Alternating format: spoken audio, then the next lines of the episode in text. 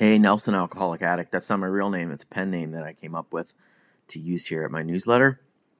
I specifically remember the first time I saw the dead, seven deadly sins mentioned in sober literature because I groaned out loud. I, di- I didn't love having something so specifically attached to religion in a program that is spiritual, not religious. And for someone like me, that's a bad association. I came into the program ready to argue about that kind of thing because I, I wanted wanted sobriety. I didn't want a religious conversion. I I just didn't have a lot of uh, good experiences with religion in the past, so I was I was on the lookout for anything that might be a little too religiousy. So, but I got over got over it pretty quick because I heard I had wise people in my sober life who explained to me that you don't have to be religious. You can pick whatever higher power you want you can say the prayers at the meetings or not. You know, you can get a higher power and then change it every month if you want.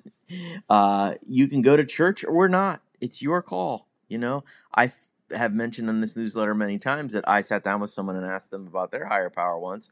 I said, "Who who's your higher power?" And he said to me, "I'm oh, great question. I'm actually between higher powers right now. I'm looking at some candidates and and it made me laugh and it also was quite poignant for me because it i realized like oh you this is the, you know it's important but it's also not a decision that you make and then you're tied to for the rest of your life and it's just it's not that complicated. Find something bigger than you and lean on it right? So as far as the seven deadly sins are involved it turns out i have grown to like them because it's a pretty good list of seven things I really need to watch out for.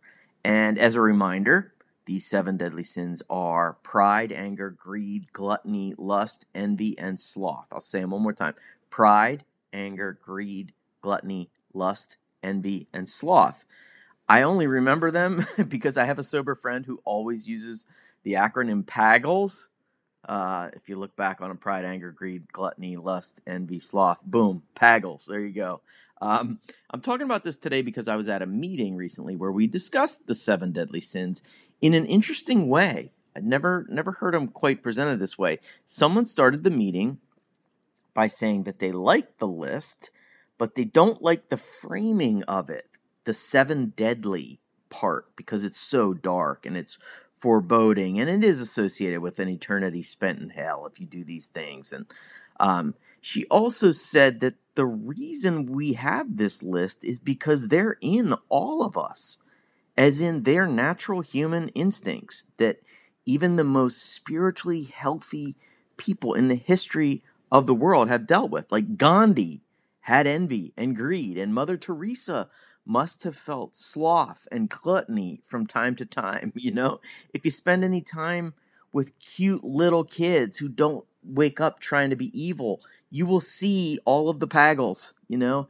and it's because they're they're part of us. They're part of our our natural our natural beings. And so her point was she didn't like these things that are na- absolutely naturally within all of us she didn't like them to be characterized as terrible and deadly and oh no you know because if that was the case why did our higher powers put them in there at all you know? It's like being um, it's like characterizing breathing you know as as being a terrible sin. It's like um, you know it's part of us.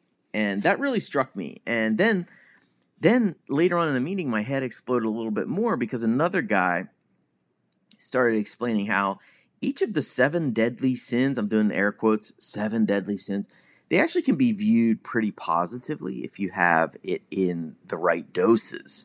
And I think the key phrase there is in the right doses. And so he what he meant by that is he started talking about each one of the seven and he describes scenarios where you can make the case that they're wonderful things. They're not deadly sins, they're wonderful parts of us. And for instance, uh, I made a long list. Uh, with pride, I have pride in my recovery. I have I take pride in brushing my teeth and washing my clothes and not being a grotesque person walking around, an unhealthy person. I, I work hard in my professional life and I take pride in some of that work. And I definitely take pride in when I help someone else out, you know, with anything in life, including sobriety, you know, to see a newcomer come in and succeed in sobriety, like I take pride in that. It's awesome.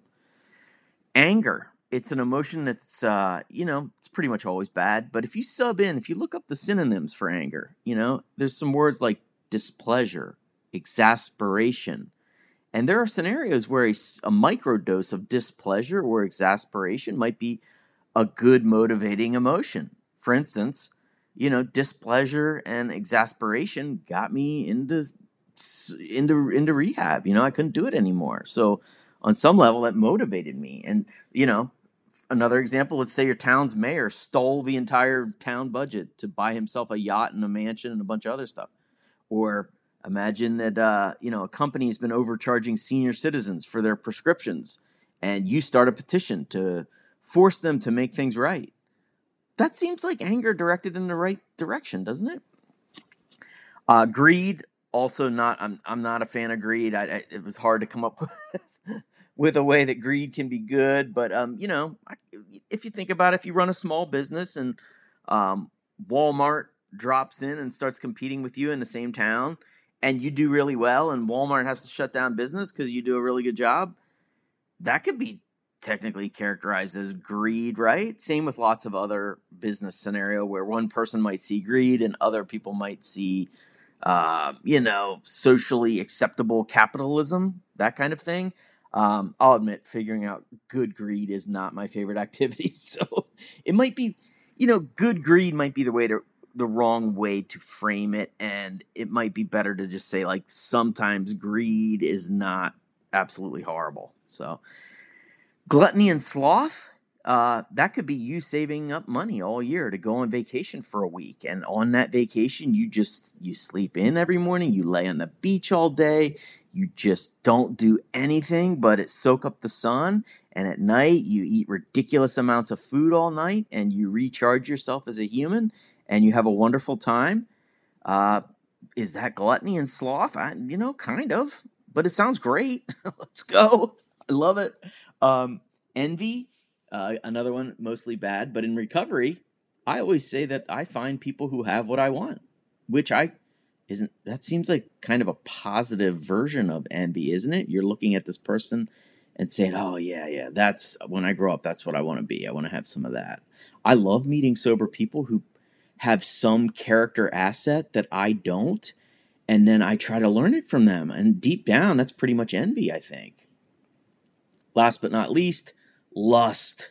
I won't get too deep in the woods on that one. Nobody really, I don't think you need to hear my voice riffing too much on lust, but I actually looked up the definition and it's pretty interesting. Uh, the most commonly viewed, uh, the most common definition is intense sexual desire, but it has some other definitions. Um, it, it can mean intense longing, uh, or it can mean enthusiasm slash eagerness. And the intense sexual desire thing can be very bad for sure. Lust has that's a, there's a lot of bad behaviors associated with that. But but we're also human beings with a natural inclination to procreate. So like you know, a certain amount of lust is supposed to happen to carry on the species, I think, right? Um, and then the other two definitions, uh, you know, for sure, you want to be lustful sometimes. Like I was struck by the example sentences for those other two definitions. Like uh, it said, uh, a lust to succeed is one use. If you put it in a sentence, a lust to succeed.